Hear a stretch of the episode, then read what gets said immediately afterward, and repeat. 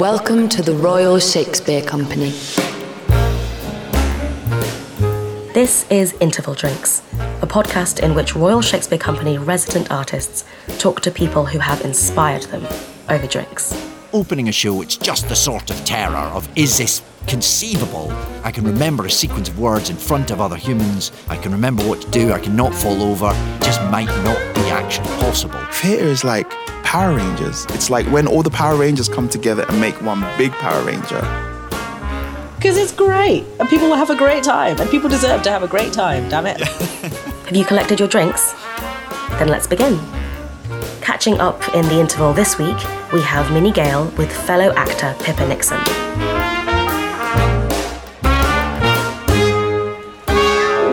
Hello and welcome to Interval Drinks. My name's Minnie Gale.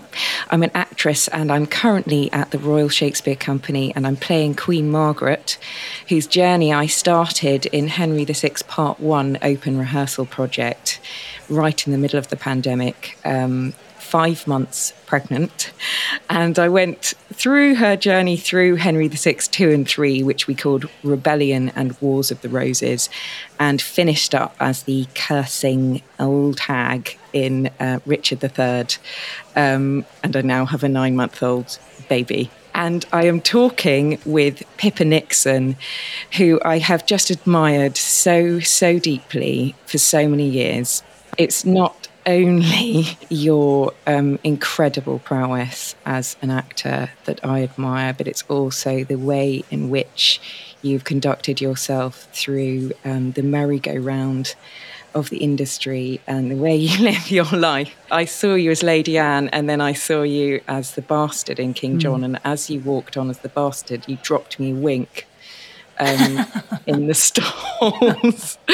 and uh, yeah, I, I, I loved you from there on in, really. Um, Pippa has a, a, huge career on both stage and screen and radio. Um, so i have tried to whittle it down to the highlights, um, which is quite, quite hard, actually. You've not only performed at the Royal Shakespeare Company, you've also performed at other major institutions like the National Theatre, where you were in Sunset at the Villa Italia uh, by Alexi Kaye Campbell, and a, a, wonderfully evil woman in Ocean at the End of the Lane. You've also played at the Globe, um, Ariel in Tempest, and Hermia in Midsummer Night's Dream, and also Jessica in Merchant of Venice, for which you were nominated for the Ian Charleson Award. On top of that, your work at the RSC has included Days of Significance uh, by Roy Williams, Cardenio, where you played Dorothea. Um, you've also played Lady Anne, as I said, the bastard in King John, uh, and an absolutely seminal Rosalind. Um, and of course, Ophelia um, which is an experience that we share. Absolutely. And I remember sitting in a cottage on Waterside, um, which is where the actors sometimes live uh, during the RSC seasons. With you the first time I met you, I think, and we started chatting about Ophelia. Mm. And I thought, how many people in the world can actually have this connection and this mm. shared experience of that role mm. in this theatre? Um, at, at this time in our lives. So mm. it was a pretty amazing moment. Mm.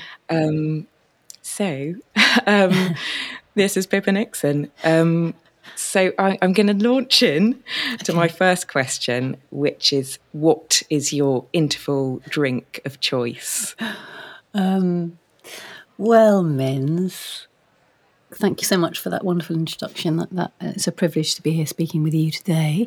Um, I'm currently drinking water, which is not my interval drink of choice. Um, I mean, I don't know. I never have a chance to drink at an interval because I'm probably talking to a friend that I'm with and then miss the moment because you've only got 15 minutes. But recently, when I went to the theatre a couple of weeks ago, me and a friend started uh, pre theatre with a bottle of Prosecco, didn't get through it, and so then said to the barman, "We just hold this for us for the interval?" And then came back and polished it off in the interval in 15 minutes, which is pretty good going. So I wow. guess it's a bottle of Prosecco to share. That's quite impressive. Do you have any uh, any interval rituals, you know, as an actor? Is there anything that you do in your dressing room or that you do before the show or any kind of rituals that you have? Or does it vary? That's a really good question. Um, I guess it depends on the show, doesn't it? And it depends on your responsibility in the show. Um, I think sometimes the ritual is you're getting your hair done or, or changed into a different costume and you've only got that sort of period of time. But I'd say most of the time it's just go- going back into your dressing room and, you know, refreshing yourself in terms of being able to have a drink or have something to eat if you just need to sort of maintain your energy, but keeping yourself in that space of keeping the play alive in that in that 15 minute, 20 minute period where the audience are refreshing themselves. So it, it's very dependent on the play. I, I remember for Rosalind, I think, you know, I just would just go back and probably lie lie down on the floor and you know have a drink of water and just like recharge my batteries for for 10 minutes and then like spring back onto that stage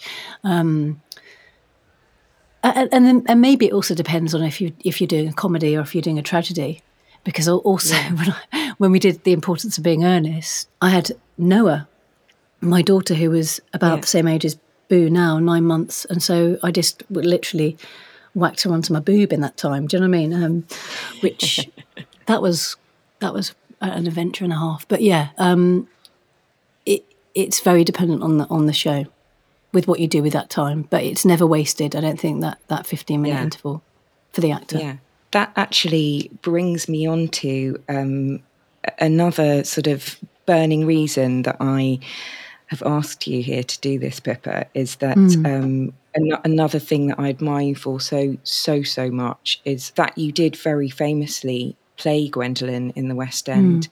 with such a young child. And I just uh, saw you as such a trailblazer for that. Um, and I, I really want to throw light on that experience, mm. partly also because it really chimes with mine mm. going into Henry VI part two in February with a 10 week old. Yes. And I remember going to you at the time and I was absolutely distraught because Margaret is the role of a lifetime. And I thought as soon as I got the revised dates through because it had been postponed due to COVID. And we'd, we'd done part one as I was pregnant. Um, and I thought, you know, I, I can't possibly do this. Mm. And I remember talking to you and um, you just being so, so encouraging about doing both, having kids and being an actress. And I, I was just so massively inspired by your experience as Gwendolen and, and mm. everything that you fought for and everything that you've done for other women and men in the industry um, who have um, especially young families. So I wondered if you could talk a little bit about that experience. Um, mm. You know, how, how old Noah was when you started rehearsals, what you mm. felt you needed to have in place for that to happen. Once you got into performance what what you had in place in order to make that work. Um, and i'm sure we'll get into the trials and tribulations mm. and the things that were hard and the and the things that were joyous. It's funny isn't it when things are set in motion and and it's wonderful you know that it it inspires and can open doors for other women. But I feel like I do need to say, in some ways, it, it happened accidentally an actress dropped out, and Michael Fentiman, who was directing it, who I've known for many years and is also a good friend, phoned me saying, Nixon, is there any way that you can come in and do this role? We're starting rehearsals in like 10 days. And I was like, I've just had a baby. She's like three months. And he was like, it's fine. We can make it work. We can make it work. And I was thinking, fuck. Eh, because in, in my head, backtracking before all that, with being pregnant, I was absolutely terrified of how being a mum and being an actress would work. You love this work so much, it's such a part of you, like a relationship is part of you. And I didn't know how it was going to fit with a baby. And so I probably spent seven months of the nine months pregnancy really, really anxious and terrified about how is this going to work? Is this going to change? A lot of things for me. And then those first few weeks are just so disorientating and sort of crazy. Um, and I remember, you know, my agent coming through with lots of e- emails going, you've got a casting for this, you've got a casting for that, and then having to phone them just to go, I'm really sorry, I literally cannot think straight. And then this phone call came out of the blue, which probably was the, be- the best thing that could happen because it just like made my brain go, what uh, uh, could this work? And I literally said to Michael, just give me 10 minutes, put the phone down and Just 10. Andy was like, my husband was, was um, in the kitchen at the time and he was like, looking at me like, what the fuck's going on? And I was like, I think I've just been offered a West End job. And he was like, You've got to do it. And I was like, How the fuck am I going to be able to do this? And he was like, We'll make it work. And I was like, Okay, okay, right, okay, we'll make it work. And then I just was like, What do I need? I was like, Well, I'm breastfeeding. She's three months old. She's like completely attached to me. What I would need is probably a break every two hours in rehearsals to be able to feed her. I'm then going to need a room for her to go into, and I'm going to have to ask my mum whether she would be willing to give up not only a few weeks, but probably a few months um, to be able to support me. Okay, let's speak to them. Mum and dad were like, you know, amazingly supportive and were like, okay, yeah, we'll do whatever needs to be done and help. And then I thought, well, I'm going to need Noah to be with me in the theatre. Um, so therefore, probably she's going. We're going to need a separate dressing room because I don't want it to be disruptive to other actors.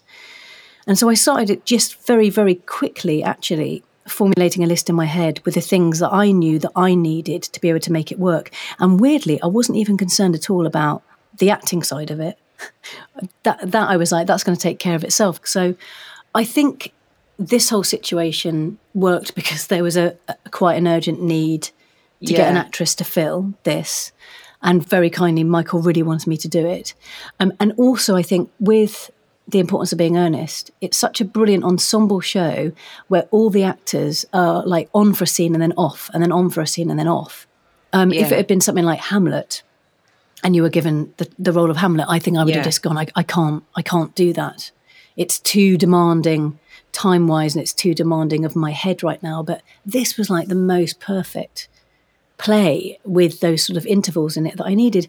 And it sort of just flowed from there. And so like with that with my costume, they designed it like we were wearing like proper corsets, but the costume designer made me a corset that literally have flaps that I could like pull down so that I could breastfeed. Yeah.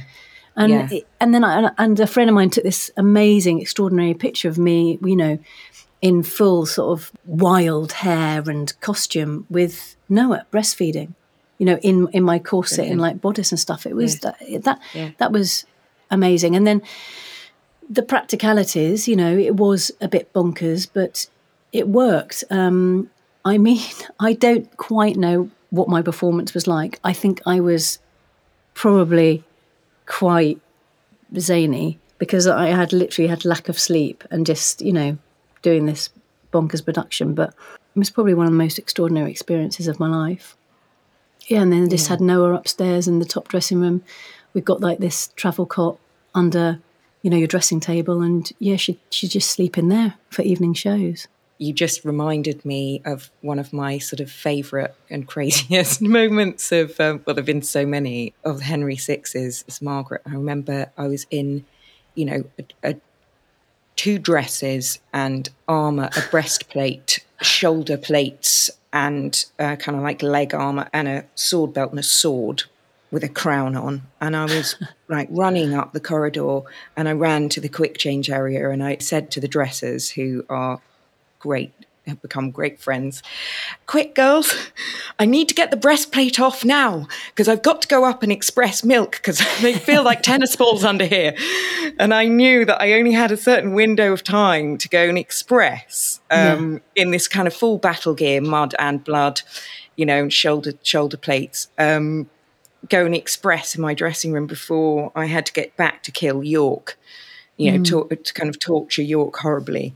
And you just reminded me of that, that, you know, in between scenes for that, I, I would be expressing. And I knew this would segue into, into more of a conversation um, because uh, I, I just think that what you did was extraordinary. And I, I'm not sure I'd, I'd have had this experience myself had it not been for you. There's so much to say on this subject, but there's so much to juggle, isn't there? And it's actually, I think the acting side of it, you know, both of us have been in this industry for a long time and we've had huge amounts of training. And so that naturally and beautifully kicks in. So Yeah. for me, the acting part of it, going on stage, was like the easiest thing. It was all the Yeah. stuff behind stage that was Yeah. the thing that had to take so much thought and, and sort of planning and where my heart was really in a way um, but i'm very thankful for all of the experience i've had um, at home on the stage but and i do feel at home on the Yeah. stage as i know that you do you know it is like a home totally. It felt like the, the, the place I could breathe. My only thinking time once we had eight show weeks of, of the Henrys and we were rehearsing Richard III in the day, I would also go back in the dinner breaks to relieve my partner with, with the kids and sometimes lunch times. And then I'd be expressing at lunch as well. So the only time I had to to kind of create Margaret in Richard III was in the wings sometimes before I went on in Henry VI. I didn't dare learn my lines before um, too early because I was pregnant with um, my second child. Didn't dare learn them until the last minute because I thought if, if I don't get to do this job, you know, if the birth is complicated or there are complications with the baby, you know, I'll be just so heartbroken not being able to do it. So I learnt them when she was a newborn. So I would say I learnt my lines, you know, in the small hours of the morning hmm. for Margaret all the way through those those three plays. And I have to say that I think it makes you more focused. yeah definitely It felt like I had to get my spear out. You know, I, I felt like Boudica, you know, Yeah. Climbing up a mountain with this spear and just going, we can do this yeah and I was determined to to prove that you could. And like you, it wasn't a position that I chose. Uh, the dates were changed. You know, it was delayed because of the pandemic pre-pregnancy, and I thought I can't put my life on hold to maybe miss out on having a second child. And also on the back of a pandemic, I felt like the work was was thin, money was tight. Uh, I had a family to support, and prior to that, I, I don't know what your experience might be of this, but I remember being at a party and talking to a really wonderful director who I admire so much. And uh, they said, Oh, where, where have you been, you know, for the last four years? And um, this was before my second child. And I said, Oh, um, well, you know, and I got talking. I said I'd had children. He said, Oh, oh, that's it. And I said, Well, no, actually, the work started to drop off before yeah my first child.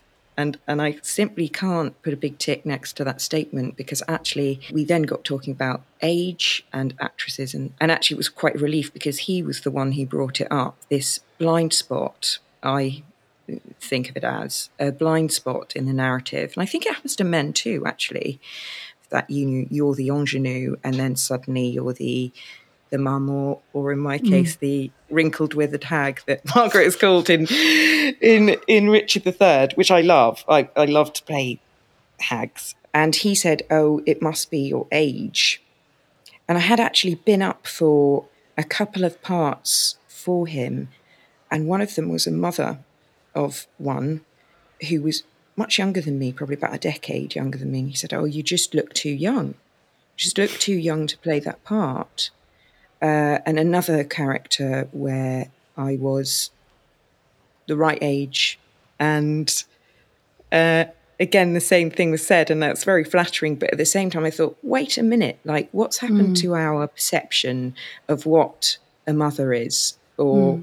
what a woman in her 40s hmm. behaves like, looks like, wears, yeah is. I find it fucking irritating that thing of like, oh, where have you been? And uh, you know, I've I've got children, and there's someone being like, oh, that's it. I mean, that like I find so infuriating and probably touches on sexism for me because actually work has been very funny for me certainly throughout the pandemic and now but that's nothing to do with my children and actually, I don't think work slows down because you have children. That's entirely up to you as the individual of what you say yes to, or what you say no to. I think your parameters of the work you do changes. So, you know, there's things like I'm, I'm not going to go and do a play that's outside of London I just don't fancy doing that right now. And also, that doesn't really work for us as a family. I could film outside of London, but that's different because the commitment of a filming schedule is very different to a theatre schedule. That doesn't stop work coming in and out to me. That's just me choosing yes or no. But I think, you know, there are always barriers for us in work as men or women. And there's always something that you're coming up against in our industry, and it's how you respond to that. So, for me, in terms of, I feel like work has definitely slowed down post pandemic, but I think that's now to do with self tapes personally. So, like before the pandemic, I would say that there was 35%, 40% of meetings were taped, 60%, 65 was going into a room. I'm much better, more comfortable going in a room and meeting someone and having a conversation and reading from a script. Tapes for me feel like absolute stabs and shots in the dark. Um, there's absolutely no feedback. There's no collaboration. You only have yourself and maybe a friend if you're lucky enough to be able to get a friend to come and, you know, read opposite you to sort of bounce ideas off. That's just the way in which our industry is going at the moment. So, like 95% maybe even 98% of meetings now, and even for theatre, our first entry in is doing a tape. And I would say as well, before the pandemic, maybe there would be between eight and 10 of you going up for one role. But now with tapes, you could have, there's an endless amount of people going up mm. for one part. So I agree with work slowing down. I don't think it's anything to do with children. Is it an age thing? I don't know because again, I look at you or I think of myself. I don't feel like I look the age I am. I certainly don't dress the age that I that I am supposed to be, and whatever that the fuck looks like. But what um, is that? Exactly. What is that? What is that perception? Because also, being in your forties now is different from being in your forties, like fifty years ago. Like when our when our mums were forty, that is a very different feel from now when when we're forty. Why and also why does a woman need to dress as a forty-year-old woman, and what what is that dress code? Yeah, I don't and, know. And I do men know. have that as well? I remember Cat, Caitlin Moran talking in her book "How to Become a Woman." You know how to check if something is is sexist or not. Is is you know Mm. it, is it happening to the men? I don't know. Maybe men feel that too that they need to somehow dress like an an adult beyond a certain age. I don't know. So to to move on to the Shakespeare related side of Yep. the, of the podcast.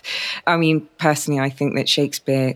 Uh, a lot of what we've been talking about is within the plays. You know, make the doors upon a woman's wit; it will out at the window. Is it casement? No, you know better than I do. Hmm. The- I only yeah. understudied it. Uh, out of the, what is it? Make the doors upon a woman's wit, and it will out at the keyhole. Stop that, and 'twill out at the casement. Shut that, and 'twill fly with the smoke out at the chimney. Yes, that's it. Yeah, Yeah. I'd say Yeah. that's very accurate of him.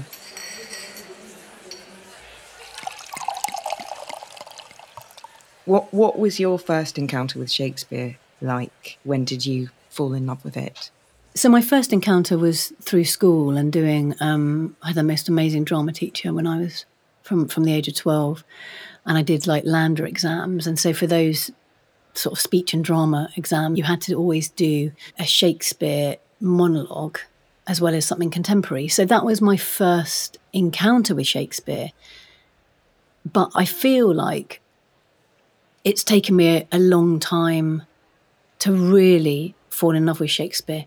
Not to be confused with that I didn't like Shakespeare. I love Shakespeare, and, and, and I think I deliberately set out in my career to work at the RSC and the Globe um, from a young age. That for me was like the pinnacle of work. But it's taken me, I think, until doing that role in, in King John and then Rosalind to like find this way of almost becoming seamless with Shakespeare's language. It took mm. many, many, many shows before that for that to happen.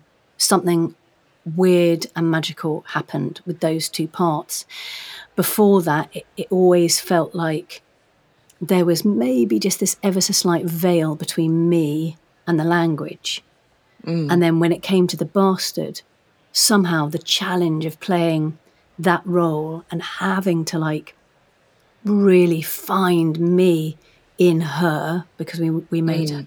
made that character a, a female um, and own her and inhabit her. The language became my language, and that's when I mm. fell in love properly, mm. addicted. Yeah. Something incredible happened, like a, a process of osmosis. It was in my blood and my heartbeat. And I could just speak that language and play. You know, I remember Cis Berry always saying it's like jazz, and, and it was only then that I understood what she meant.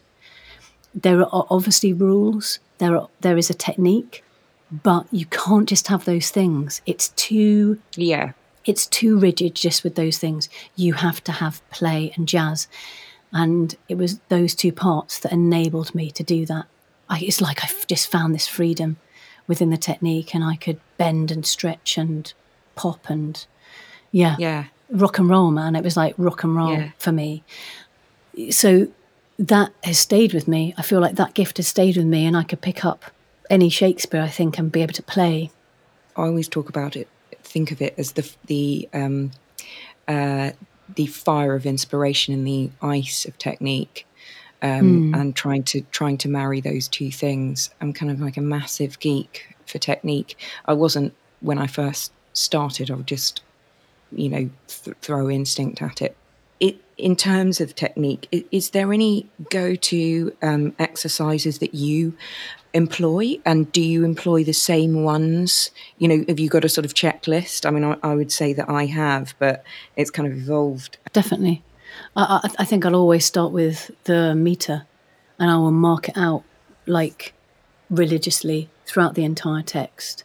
and how would you describe that to someone who doesn't know what that is or what that means I suppose one of the first things within Shakespeare that you will learn is that there is a rhythm, and that is called iambic pentameter, which is Shakespeare writes, it's almost like a natural heartbeat to the line. So there is a, a de dum, de dum, de dum, de dum, de dum. And you mark that with almost like a little hyphen on the five beats in that line that he, in some ways, puts the stress. And again, with the jazz, you can play around with that, but it just helps formulate a structure and a technique to keep you within his natural writing rhythm.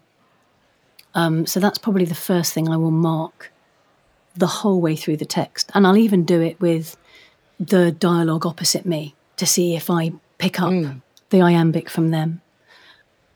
So that's probably the first thing. And then I will probably circle the last words of each line and the first words of each line, just again as useful things to look out for to see if that interests me, to see if um, the stress falls there. I mean, it often will on the end of lines anyway, and sometimes it does at the beginning.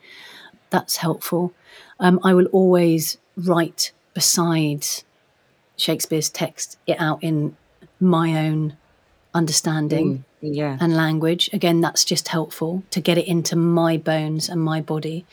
So that's probably the my first places that I will always start at with any Shakespeare.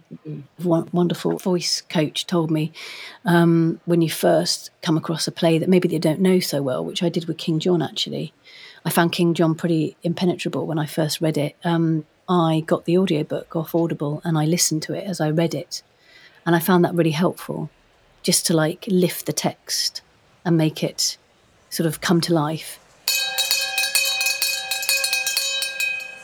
Please take your seats. The performance is about to resume. So uh, it is just, as always, a, a total pleasure talking to you. I could talk to you for, for days and days about this. So, my last question is Who would you like your next interval drink to be with and why? I think it should be us, Minnie, because we've still got so much to talk to talk about. But my answer is Noah, my daughter, because um, I am so excited for the time when I can bring her to her first big show. I don't think she's Yeah. quite ready yet, but she's close because I, I was just thinking about this question. And uh, it's probably a bit cheesy saying that, but actually, it's true.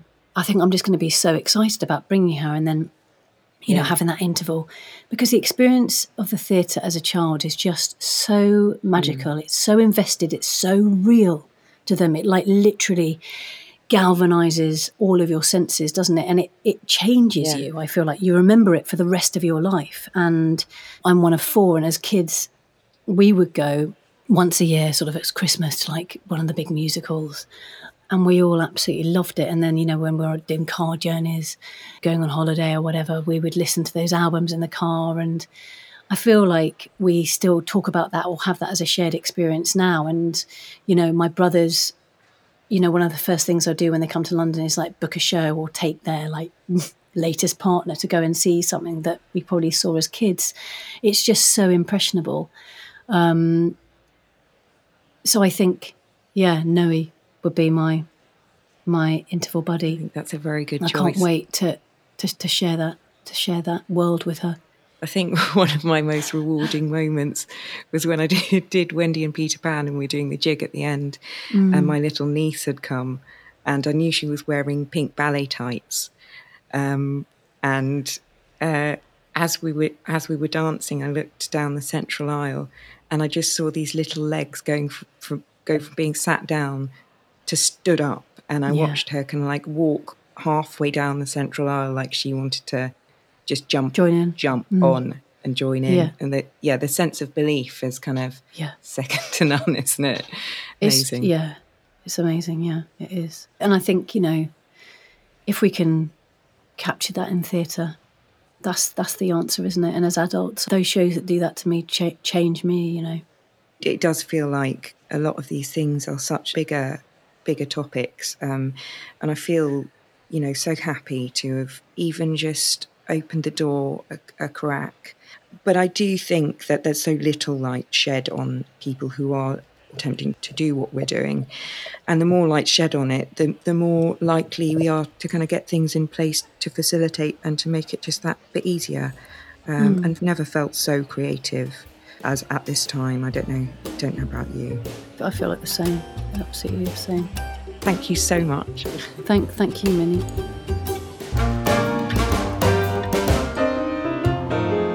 Join us for the next episode when writer Nina Segal will be getting a round in for writer and theatre maker Tim Crouch. Remember, you can listen again to past episodes on the Royal Shakespeare Company website. Just search RSC Interval Drinks.